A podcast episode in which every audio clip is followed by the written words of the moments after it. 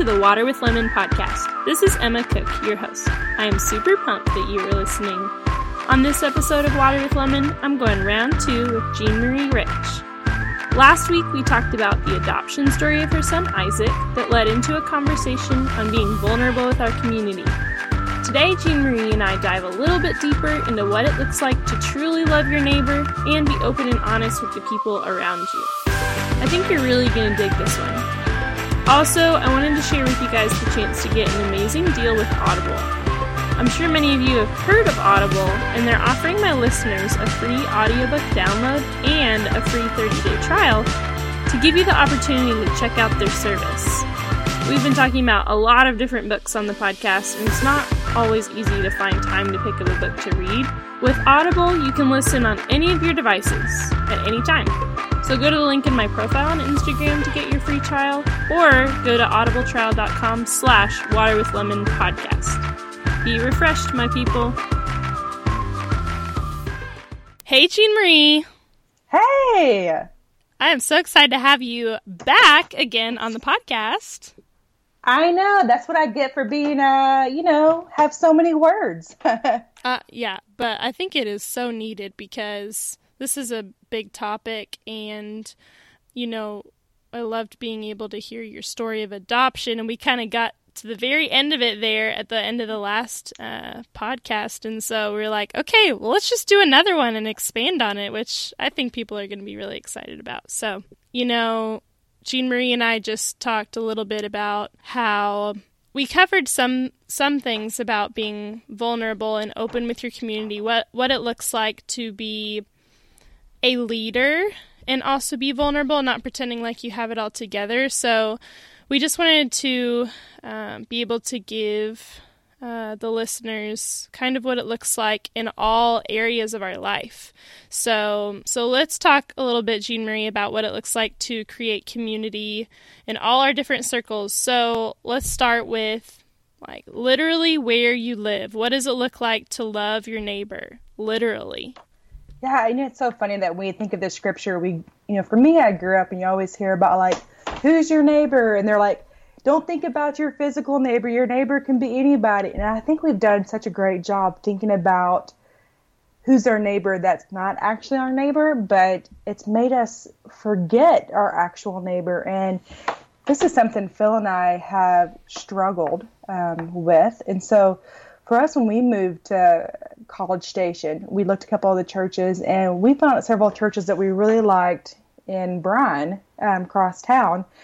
But the reality is, time it took for us to leave our house to get to those churches, it could be 25, 30 minutes, which I know for all the Dallas people and everywhere else, they're just kind of mocking me on that. And, and I get that. But we thought our goal is to be able to, to love our neighbors who are actually our physical neighbors, and the goal is to be able to invite them into church. And so we're wanting to find a church that's closer to our house so that way we can be a church that's actually in our community. Um, it's very easy, tempting to go somewhere where you fit in more comfortable, an hour away, or just podcast. But how are we reaching people, inviting them into our spiritual growth community? And so for us, it was to have that church in our actual community. And so I, I feel like for us, it was kind of first going, what is our purpose in our community that we're living in? And Phil and I were going, we actually need to be in it. And we can be very easily tempted to, you know, he works with college students all the time. I work with a lot of women um, from the strip club or sex industry. And so we can easily go and skip over and drive past our neighbors. And so we're like, so how do we actually engage our neighbors? And so through our church has kind of given us a couple opportunities, us having kids and kind of being in a, in a um, an area where it's young families. It was doing backyard Bible clubs in the summertime, you know, signing up to host one of those. Mm. And and that not even necessarily always having spiritual focus, but even trying to figure out a national night out, going, okay, let's rally the neighbors and let us host it at our home. Mm-hmm. And having a having a movie night, you know, in our front yard, or having a March Madness watch party at our house. Mm. And we just keep trying to find opportunities of inviting people to our house or to our front yard because a lot of times when when people don't know you and going into someone's actual house or going to the backyard can be intimidating but if we can do things outside where they feel there's still some level of comfort um, we're more likely to engage in them yeah that's and good. so so for us it's been it's been posting things on the next door neighbor app um, posting things on the mailboxes and, and trying to find ways to actually physically engage with them um, This year for Easter, what we did um, and bringing my kids into it was we went and egged different people's yards with like plastic eggs and put candy in them and put a little note. And we went and put them into all the different yards that had kids in them. And, That's so and try- fun. trying to find ways of engaging them, going, okay, you're not coming to our house, we're coming to you. Um, and, and getting my kids involved. That's great. I love that. That's such a good idea. And those are just some really practical ways of getting people. I like specifically that you said, you know, doing things outside because that can be scary. I think about myself, and if somebody, you know, just my neighbor invited me over, that would be intimidating to, if I don't trust them or know them very well, you know, it's good to first build that trust by doing something like that. So, what do you think it could look like for young girls, even in, you know, maybe college or coming out of college? You know, we don't have families as an excuse of like, come on over and let's just have our kids hang out. You know, it's, you know, it looks a lot different when you're single and on your own. So, what do you think that could look like?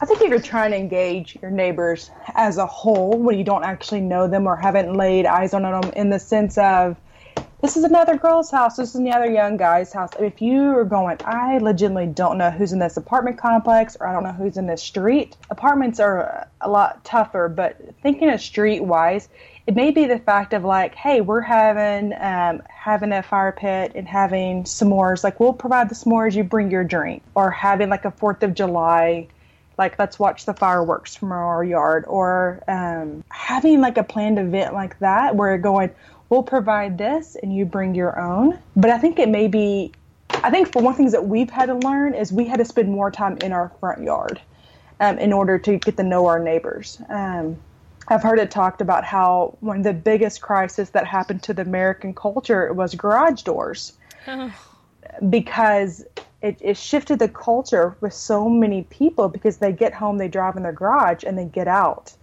And so it doesn't allow people to engage anymore. And so it's trying to find ways, even if it's just, you know, you and your roommate spending more time in the front yard, either reading or hammocking or um, doing yard work. Ironically, uh, we've talked about this in the past about me doing yard work or just even watering the grass or pulling weeds. I've gotten to know more of our neighbors just because they're walking up and down, or I'm talking to them as they go get mail, and, and it's finding ways to stay in your front yard so that will give opportunities to create um, conversations with those walking by. Yeah, that's good because, you know, I do think that Jesus was meant it literally, right? When he said in his biggest commandment to love your neighbor as yourself. So, and I, you know, a lot of people do just take that literally because they say, okay, I can love my neighbor. I can go over and bring them cookies during the holidays. Um, but that also goes to so many other areas of our life too. It's not just literal, but it also meant to spread out to all other areas of our life. So, what do you think loving your neighbor looks like in a work environment? work can be so much it can be the blessing and curse because you either can click with people because you spend so much time with them and so there's easier conversations because um, you have that proximity in so many hours. You know you think about people that you work with they're really the people around that you're most you're you're awake and spend the most communication time all week all day more So than true. anybody else more than your roommates more than your family more than your small group.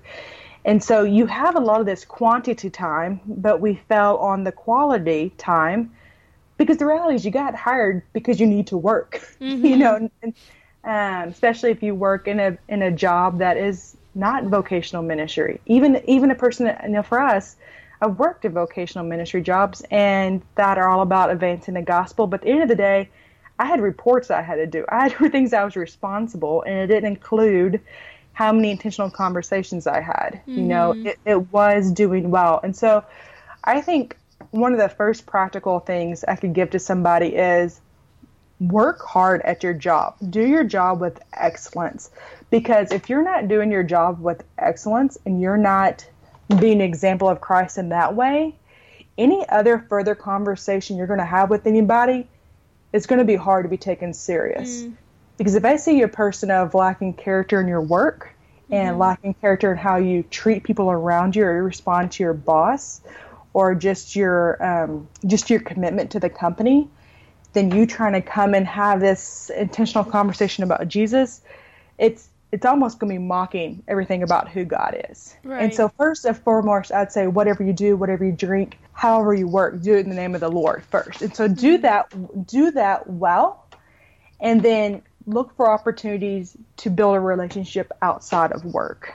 You know, if you have, um, if there's somebody that makes sense um, to connect with, like, hey, let's go grab lunch sometime, or like, hey, you know, let's go hang out, or there's a different event, or there's a concert or movie is trying to find um, appropriate person to have that time outside of work. Because as long as you have it inside of work, you're going to be limited on the conversation, especially if you're a school teacher. You may be limited on how much you can have. There's some areas that you may be limited in the actual conversation, but building that relationship is going to be crucial.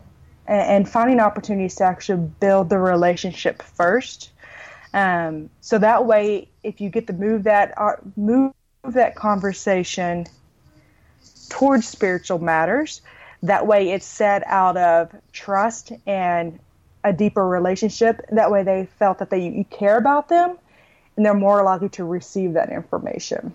Yeah, I totally agree with that. You have to have that relational piece first, or they're not going to want to hear what you have to say. They have to trust you as a person by seeing how you're responding to them, how you're responding to others, how you're doing your job, right? All of those things play in and then you know that's what they're supposed to notice first right is Absolutely. not just what you're saying but how you are living out the gospel and saying this person seems different this person looks different and that's what we're called to we're called to be set apart and so i right. totally agree with that um, so, what do you think it's looks like?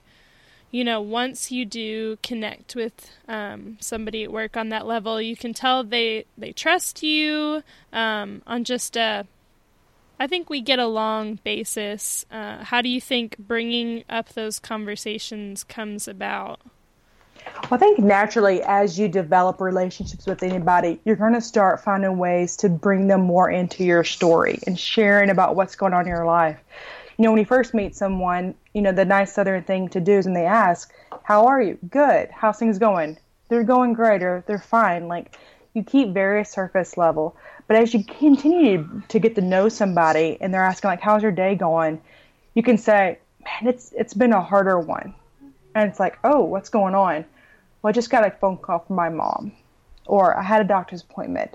You know, you're like because you're always going to have hard. I mean, the reality is there's always going to be hard around the corner. You're always receiving difficult information um, somewhere along your way within a week, you know, and, and you can invite them into part of that story. And when you invite them in, you also get to invite them how you're processing that through your faith. Right. You know, a lot of times that it's very easy for us to want to be focused on pointing people to reading scripture and, and that's where we ultimately want to go. But the first time people want to read scripture is how it reads through you.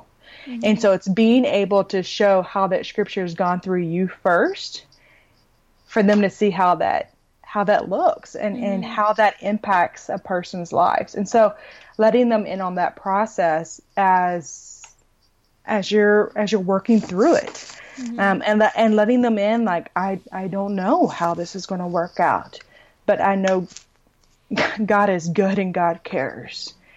And then that's going to they're going to be more interested in, or they may open up, you know, part of the story back to their stuff that's coming difficult. Mm-hmm. Um, but the biggest thing is letting them into yours first. Um, and it may take some time before they're ever going to be willing to open up about theirs, and that's mm-hmm. okay. You know, so many times we want to go for this okay, I'll give you one difficult story. Now you give me one difficult story. You know, mm-hmm. we're all like, okay, I've given you two to three, so it's your turn to tell me about yours. And that's just not how it works. Mm-hmm. And and that's okay because we trust people that are around us. We trust that these people who God's placed into our life and and it's being able just to continue open up. And, and these are people that you're looking at who your neighbor are. Your neighbor from you, like who's across the street, your neighbor at your work, of going, these are people that I'm going to be in their life. They're going to be in my life because we're we're physically crossing each other. You know, mm-hmm. in the street, we're crossing each other at work, and so be okay that it's going to take a little bit of time right. because that that time is worth it. Yes, because it's just not going to be received if you are immediately, hey, you know, what's your view of God? Do you believe in God? You know, they're immediately going to be going to stand back and not receive it well, right?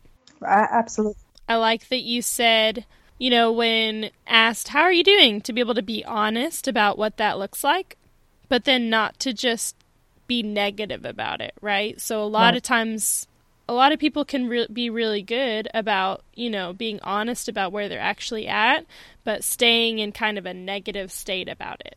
So the difference being things are hard, but this is the truth I know, and so that's what I'm hanging on to, even though it is hard. Uh, because a lot of times I think it's easy to just get stuck in this. Yeah, I can be honest, but I'm not gonna. I'm not gonna pull myself back up, kind of thing. Uh, so being able to like show them, you know, hey, yes, I'm having a hard time in this area, but God is faithful, and this is what I'm hanging on to. Yeah, and and as you bring up a great point, just as you talk about it's easy for people to go negative really fast. I think a lot of times, kind of like what we talk, talked about this past week um, on the last one, was feeling like we need to be God's PR manager. We also don't feel like we need to like spirit over spiritualize it and fluff it. Like it's mm-hmm. been hard, but, but God is good and He's gonna work it all out. And like, I mean, don't worry. It's like don't feel like you saying it's hard or you're in a dark season or you're in a hard time don't feel like the person's like if you didn't spin it and share three scripture verses that the person's salvation is like lost. Yeah. you know or you know like their state of their spiritual life is in your response in that second. Right. I think i think the culture more than ever is craving authentic christians. They're mm-hmm. creating this authenticity of christians who are in the waiting season who are in the day twos you know, uh, I don't know, my world just got rocked yesterday, and God said He's with me and He's for me, and you know, I'm I'm crushed but not destroyed. You know, I'm pierced but not persecuted. Like going, I feel pretty destroyed. You know, and it, and it's trying to in that moment that the world is waiting to see who do you say that your God is when things are messy, mm-hmm. when things are falling around. And so I think it's this time period of us going, I believe this, even though I feel like I just got the wind knocked out of me, but I still believe it's truth. But it's the only thing I have to hold on to right now because it's hard. And I think that people need to people need to see that it's we can be in difficult seasons and God still can be good. Mm-hmm. And, and they don't need to see that through or hear that through our words. They need to see that through our actions. Yeah. Um, and so I think it's it's bringing people into that time period um, when we don't know all the story yet, and for them to process, watch us as we're processing that as well. Mm-hmm. Totally agree. Okay, so let's kind of transition to what it might look like to love your neighbor in a church in your church setting. Man, I always joke that I think church is the hardest place for me. Um, Sunday is the hardest week of ministry for me. One, Christians can be difficult, and that's just y'all. That's the truth. I mean, seriously, I I enjoy uh, apes in the time non-believers more than I do believers, and I hate that. Well, I love that. I, I don't know. I have such mixed feelings. So tune in to next week. Um, I'm not coming back next Part week. Part three coming Jean Marie talking about? This is really turning into Jean Marie processing live. Sorry that we are coming along. This is the Emma Jean Marie therapy yeah. sessions recorded for yes. everyone to hear. Yes, yes. Where do I send my copay? um, but Sundays can be hard because we're supposed to love each other and we're all there for the same reason. You know, at least that's what our desire or hope is for everybody's there for the same reason. But yet we are still a hot, broken mess people. We are broken people in a broken world who do broken things. And so um, we can set in small group class and you can have someone who's always running with the conversation and they just drive you nuts. And you're like they have their own agenda or they're just here to get buried and you know they're just running all over the place. You're going oh my gosh why is the teacher not shutting this down? And then you have people who are showing up who never talk um, and just going why do they even show up? You know? And then you have people that you have back history with and you had never worked through that conversation.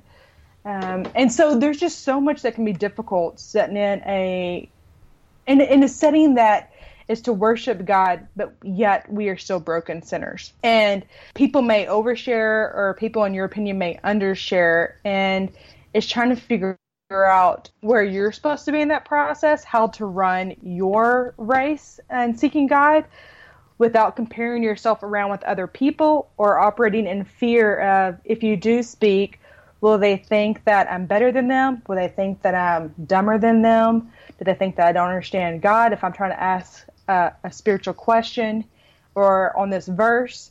You know, you have you have all these fears that kick in that want to make you want to shut it down. You know, in your head that doesn't allow you to engage, or you feel the need to communicate more. And so there's so much that's going on, and I, I think that it's just very tempting for us to go into church feeling that we need to have more of a PR person in church than anytime we do during the whole week mm-hmm. because these are our people. You know, th- these are where we're supposed to belong. This is our community. These are supposed to be our best friends and our bridesmaids and our wedding and who knows, maybe even her husband. Like, mm-hmm. this is where we feel the most pressure out of the whole week because we spend the less time with them more than anybody.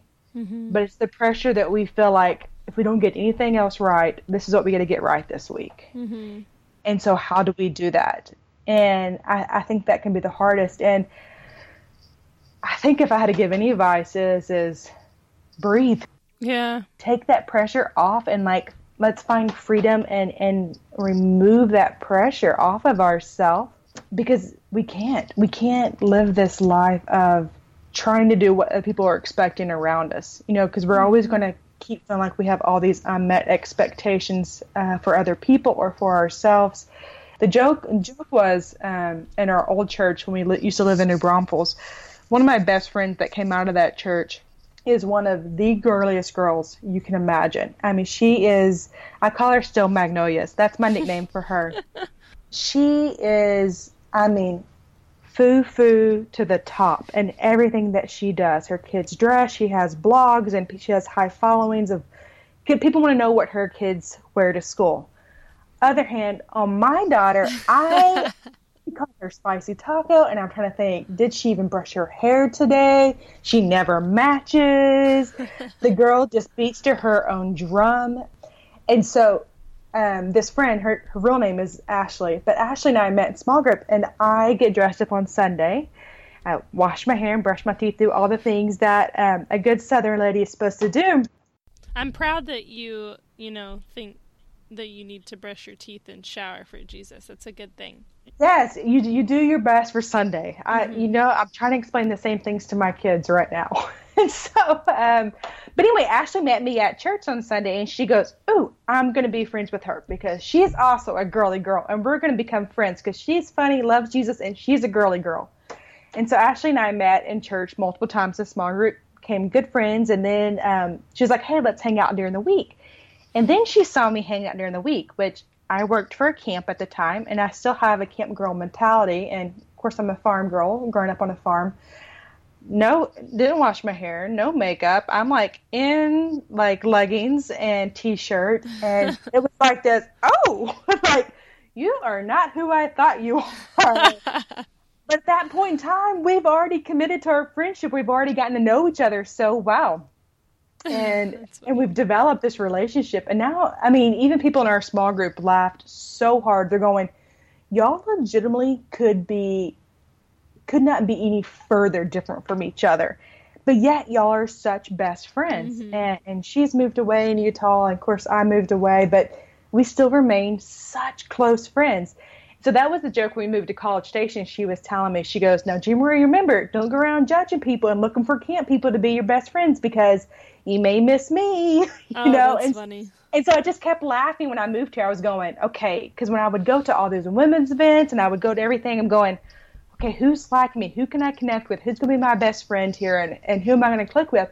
And I had to kept telling myself, like, don't keep looking for people who – you know her who are camp campy mentality mm-hmm. um, look for people that are different because they may be your Ashley, they may be your Steel Magnolia, and so, um, and so I just love that, um, and something I love sharing with people. You know, in the in the culture today, everybody always talks about this tribe mentality, like me and right. my tribe are like you know, following people on Twitter and Instagram, yeah, they're like, I literally oh. have a shirt for my school that says, like, it has our school name and it says, Love My Tribe.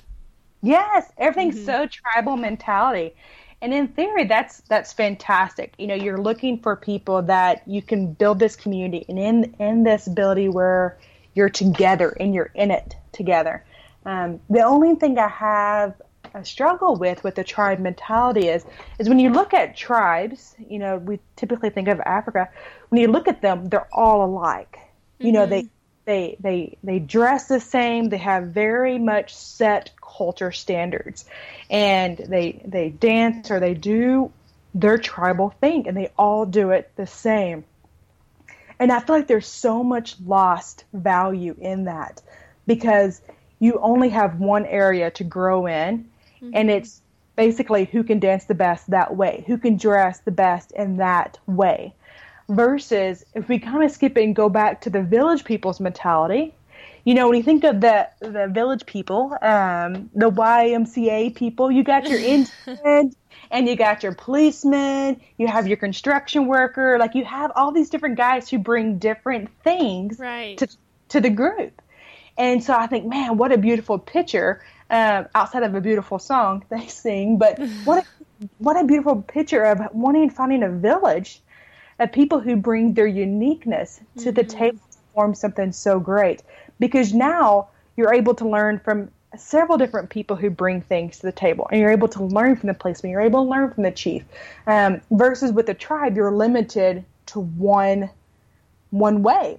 Mm-hmm. And so that's why I always kind of joke with people, um, you know, at Impact um, as incoming freshmen are coming into A&M, I'm going, it's easy to look for your, your tribe coming in. It's easy to look around the circle like, oh, we went to that same camp, or mm-hmm. oh, we we both want to be nursing, or oh, we want to both like going into engineering, and let's meet up and let's be friends. Mm-hmm. It's easy to find people who are like you, or I mean, let's get real, people who sin like you. Mm-hmm. You know, and, mm-hmm. and, like, oh, we have the same struggles. Let's click together. Mm-hmm. Uh, and so what I challenge people is is is stop looking for the tribe and like look for your village, um, because so that that's where we're going to grow, and that's where not only we're going to get to grow, but we're also going to be a part of other people's story of them growing. Mm-hmm. Yeah, that's something I've been really convicted of lately. Of just the you know, taking a look at the people that are in my circle, right, that I go to most, and thinking about, man, those people, you know, in a sense, look a lot like me. Um, we have similar struggles, different things like that, and just being convicted of that is not like how the Lord designed it. Like, um, whether it is your skin color, uh, which is a yeah, big one. Absolutely whether it is, you know, yeah, what you struggle with um, as far as sin, a lot of those different things play into the people that we look for, right? We we it's really it is like you said easy to gravitate towards somebody that just looks like you and can relate to you on a really easy level. But how are we going to grow as christians if we just surround ourselves with people that are just like us you know? Instead of having somebody that is different maybe looks different maybe acts different right? How can we how can we find those people and say okay maybe maybe they're not going to be as easy to love uh, because they are so different, or maybe they will be because we just complement each other so much, right? Because what your strengths are might be my weaknesses, and so you might be able to encourage me in how to look more like Christ because of how you can sharpen me. But if we're all the dull crayon, then how are we all going to be sharpened? That's right. It's it's so true. I remember in college, my accountability partner that I met with couldn't have been any different than I could have been. Because the reality was, it's so easy for friends to be able to dismiss a lot of things. We're like, oh, well, of course that's going to happen. Of course you're going to struggle with wanting to get the attention of the cute boy in class, or you know, of course you're going to want to dress like this, or like whatever it is. Like my roommate and my best friend was just a copy and paste of me. You know, we were so similar, but my accountability partner, she was more focused on academics. She was more focused on service and behind the scenes, you know, mm-hmm. in serving different areas. And, and that was not me, uh, especially in the academic part. Yeah.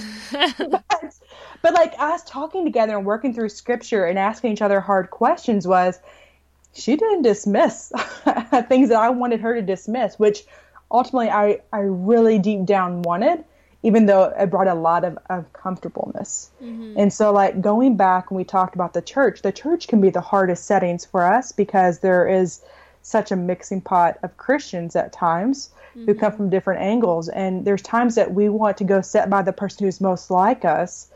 But, like, I, I encourage all the listeners going, sit by the people who make you uncomfortable mm. and ask them questions and get to know them because they just might be your Steel Magnolia. You know, they just might be someone that pushes and challenges you, and you might uh, judge them completely different than what who they truly are, mm-hmm. is because they're getting off of they're they're showing a different side of them that's not the full story.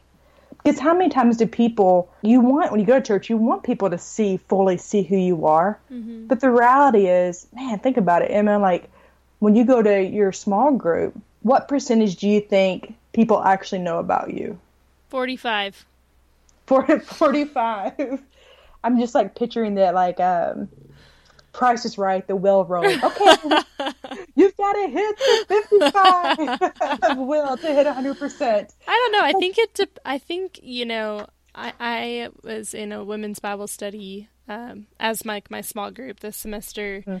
and you know, it was one of those where I felt like I ended up doing a lot of the talking and it wasn't comfort- comfortable for me at first. Um, I think it was like one of the first times where I was like really comfortable with being able to just be like, this is where I'm at, you know, and not and not worried about what people were going to say or think. But again, I don't think that they know me.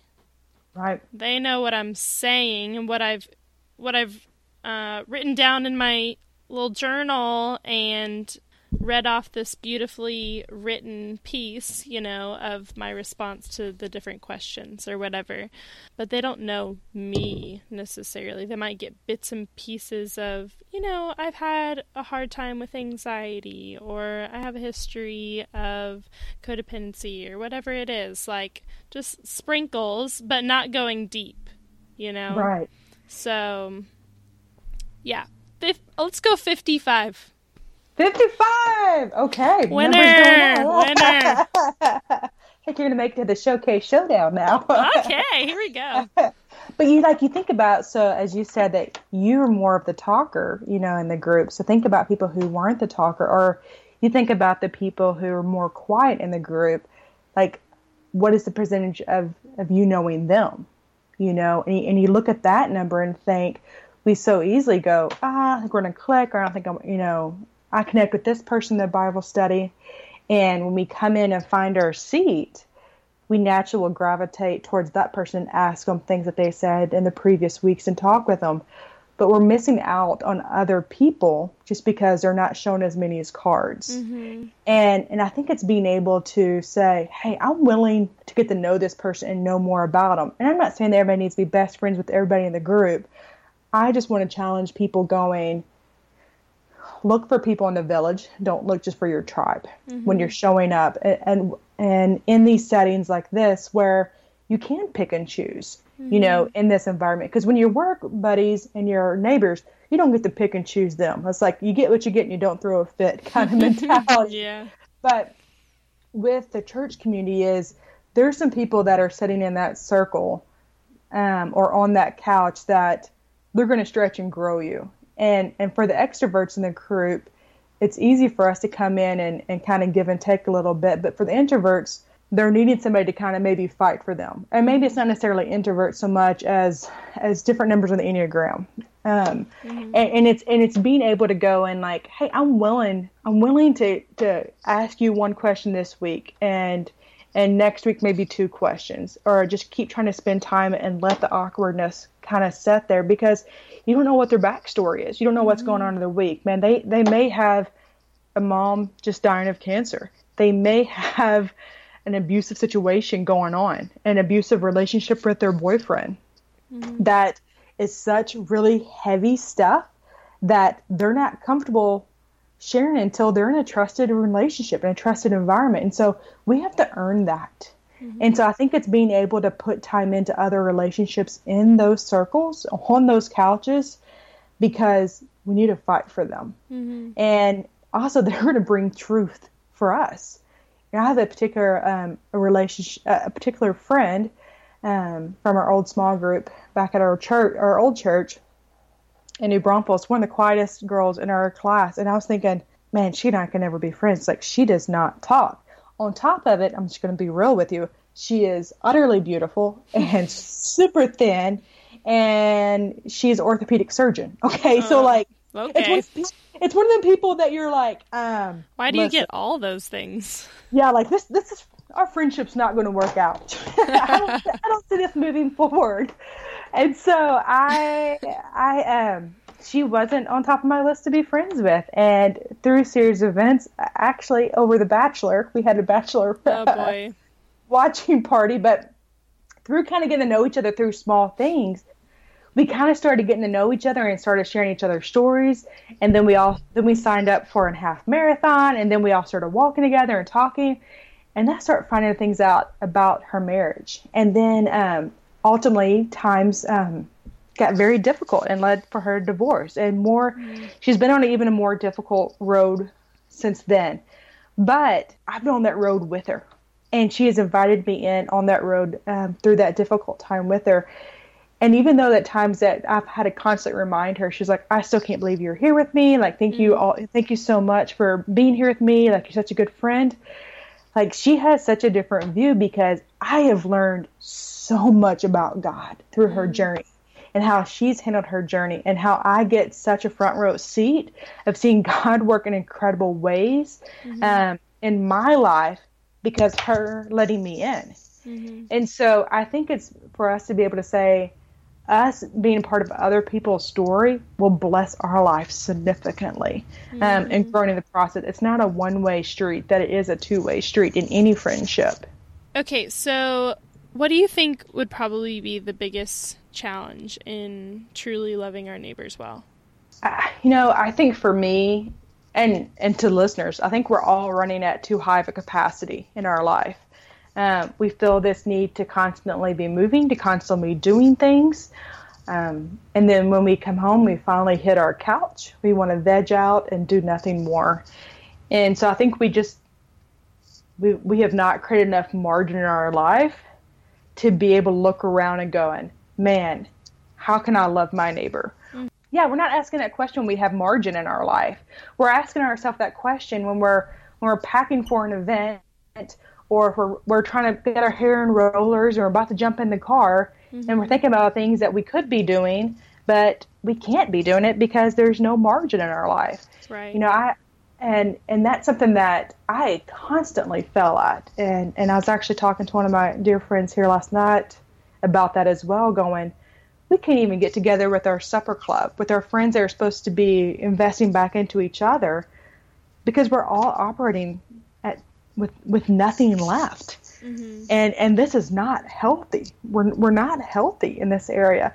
But we think it's okay because we're doing good. Mm-hmm. But the reality is I, I feel like Satan's biggest scheme or biggest victory is keeping us busy, you know, in our life. Oh yes. Um, and so that we feel like well we're impacting we're impacting people as we're going, but are we impacting the people that God has designed us for? Mm. Um, and so when, when we look at Jesus in the Bible and the way that he lived, you know, many of the times of many of his miracles or healings or the teaching that he stops, he's on his way somewhere. He's always on the path. He's on the road, and you you find out that he saw the need, he stopped, and he met the need. Yes. You know, and so through a lot of the church's initiatives or Bible studies, you know, they're teaching us how to open our eyes, open our eyes, like see the need, see the need if anybody can relate to me, I, I can do a pretty decent job of seeing the need. And once in a blue moon, I may be able to stop, but I have a difficult time meeting that need. Mm. I, I, I see the need as I'm flying down the road, trying to make one event to the next event. I, I see the need through social media as I'm scrolling through, but I'm mm-hmm. so stinking tired or I'm exhausted.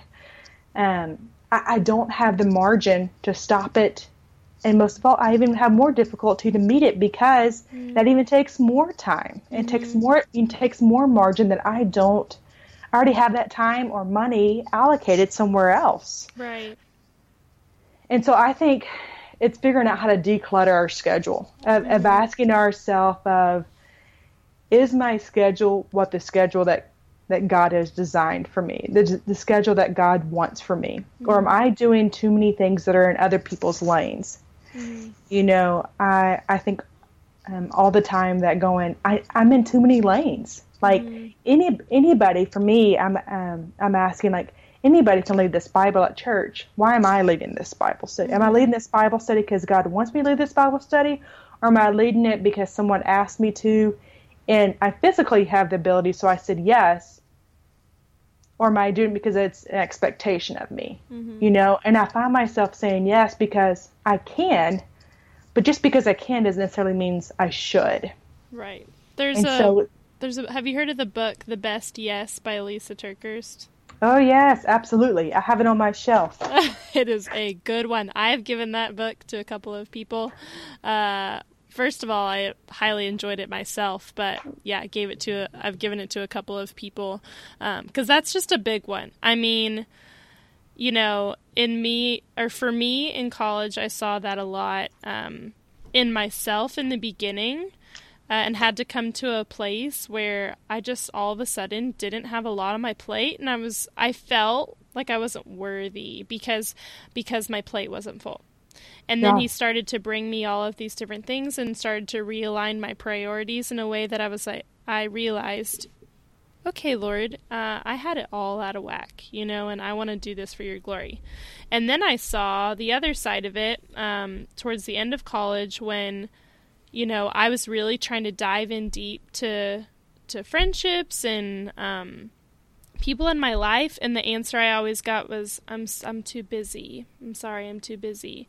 And it was so frustrating for me because I wanted to shake some of those people and say this is what matters. The yeah. Bible study here and the um uh, serving in this way over here and over here and be stretching yourselves out, which doing those things are great, but stretching yourself thin and not being able to dive in deep is just not worth it. And it doesn't end up giving you anything fruitful because you're just spreading yourself thin instead of going deep. And so that was something that I struggled with so much because it was I'm busy, I'm sorry.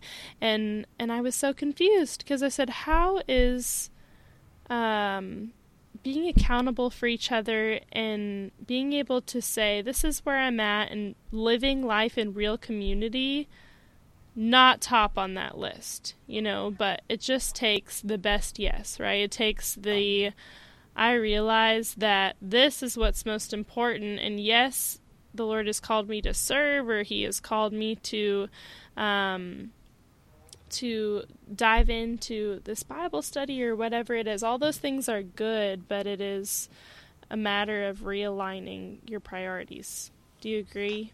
Absolutely. I think that in our culture, especially in the U.S., and on top of that, added on to the Bible Belt, we are such gluttons when it comes mm. to biblical activities or spiritual activities. We feast on that, mm-hmm. but yet we are starving in so many different other areas of actually pouring that out. You know, like we want to fill ourselves up, want to fill our cup up, but like we're losing that content because we're overflowing, not necessarily because we're pouring it into other areas of our life, and, and we're being mm-hmm. wasteful in that area.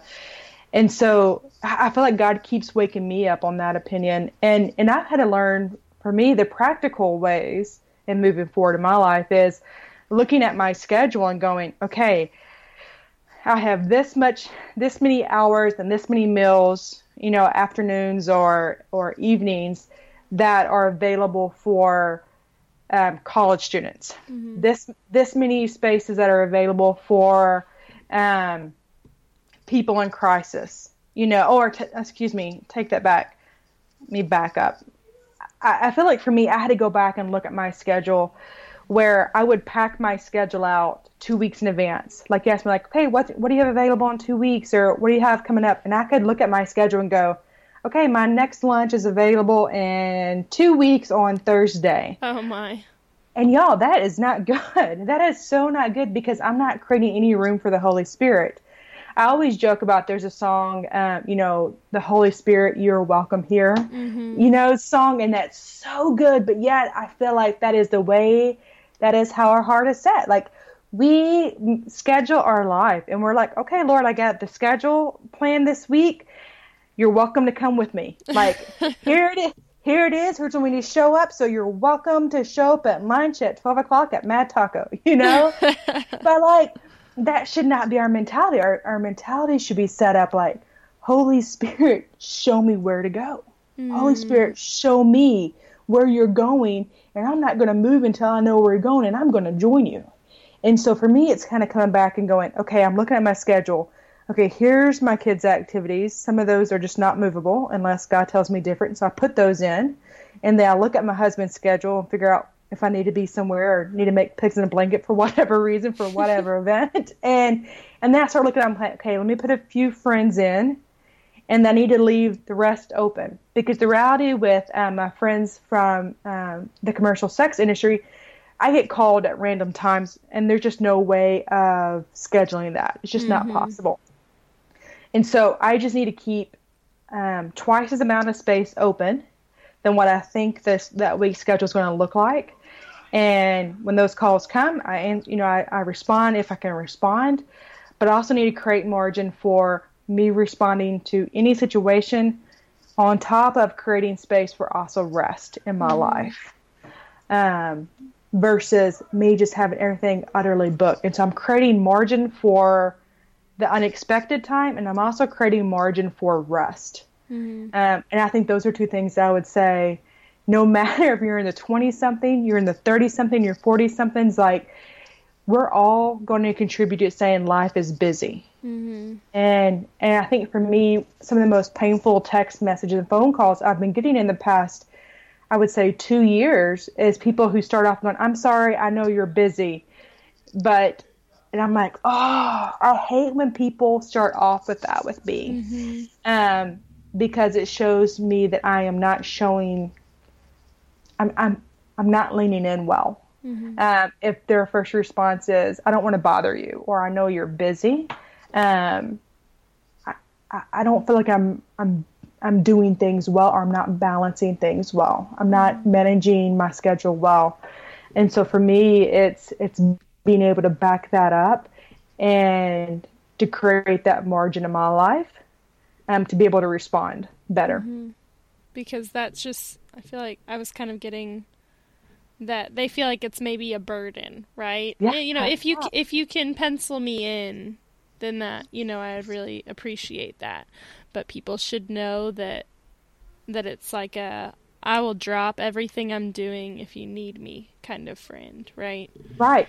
And and the reality is it is going to be a burden. I mean, there's going to be times it, it is going to be a burden. I was one of my dear friends here. Um, her name is Abby Perry, and we live pretty close to each other. We both, you know, we're in the ministry. Our husbands are in the ministry, and and we have small kids, and we try to swap off with each other's kids and help each other out a lot. And, and we had to constantly saying, "It's okay to inconvenience me." Like mm-hmm. you, you are worth the inconvenience. Right. Like I'm not, I'm not going to act like, oh my gosh, it's so easy. It's not a big deal.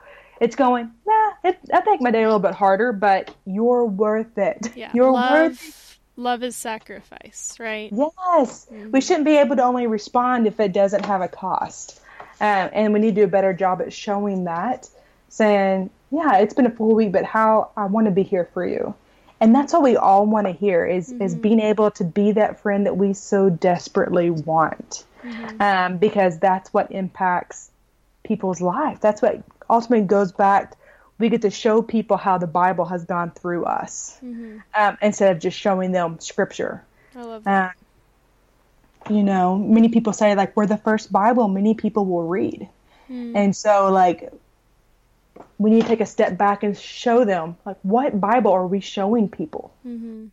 speaking of that i kind of just got this like picture while you were talking of you know there's a million different examples of jesus doing this um, in the gospels but of him you know kind of like you were saying earlier about how he sees the need he saw the need he would stop and meet it right he wasn't mm-hmm. like Oh, sorry, women at the well. I actually I have a speaking engagement uh, in about ten minutes, and so I'm gonna need to peace out.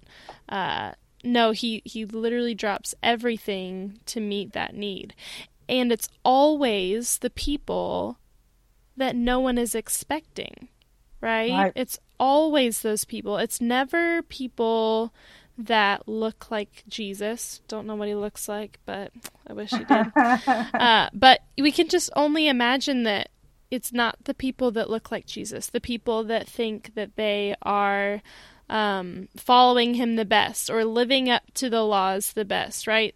We don't see any really stories about those people.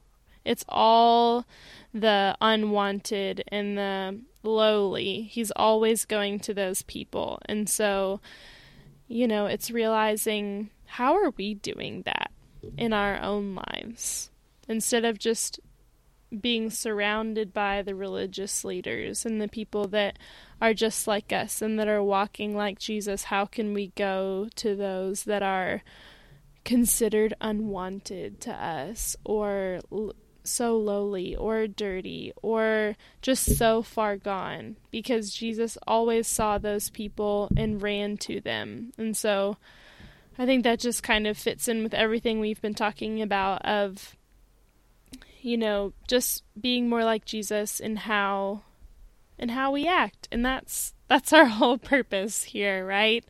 Um, right. and so trying not to get too bogged down by trying to uh, put on a fake face, especially when we are around the people that are believers and that we're trying to like live up to some sort of idea that we're supposed to be greater uh, or live up to some idea like what we were saying about filling our schedules. A lot of people's worth and that was me at one point too lies in how many titles they have how many w- different areas they're serving and that's just not what jesus wants for us.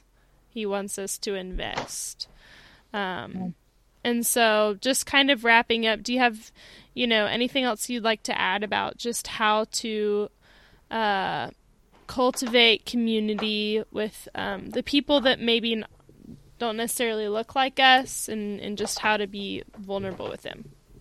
I guess how, you know, thinking about t- people that are different than us is be okay with awkward. Um, mm-hmm. I, I imagine the disciples that were following, you know, in the years with Jesus, they felt a lot of awkward moments um, as they encountered different people or we're trying to convince Jesus, like, listen, they're not going to respond to you, or we don't have place here, or, or we don't have um, credibility here, and I, just be okay being awkward and feeling the awkward. Mm-hmm. Uh, because I feel like in that time is when we start depending on God instead of depending on making our words sound good or instead of trying to polish the gospel.